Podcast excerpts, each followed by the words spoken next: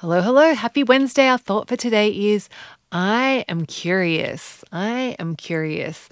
And this is just a reminder, particularly like a, but curiosity is such a powerful emotion because it's it's like this hub emotion. It's really um, from curiosity we can go into all different different places, but it's quite a like curious. It's quite a neutral emotion. Like it's or probably it's positive positive emotion, and so but if you're in like negative emotion, bringing curiosity in is a like it's a it's a great first step. Like because if you're feeling bad about something, just get it, stepping to to feel good about it can be like too big of a step, whereas stepping to be, oh, hang on, what can I be curious about here? So, particularly with your relationship with the scale and when you're weighing yourself, like just bring that curiosity to it rather than con- making it, you know, the, the condemn.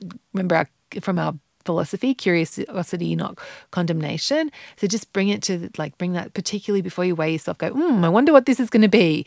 And I do that. Like I play a little game with myself. If particularly if I've like you know I've had a big day of eating the day before and I think it's going to the scale's going to be high. I'm like, oh, I wonder how bad it like how big is this jump going to be up, and like not from a like worrying about it, not from a judgmental place, just like, oh, I wonder what this like kind of joking around with myself. And it just takes the pressure off and makes it feel a lot lighter.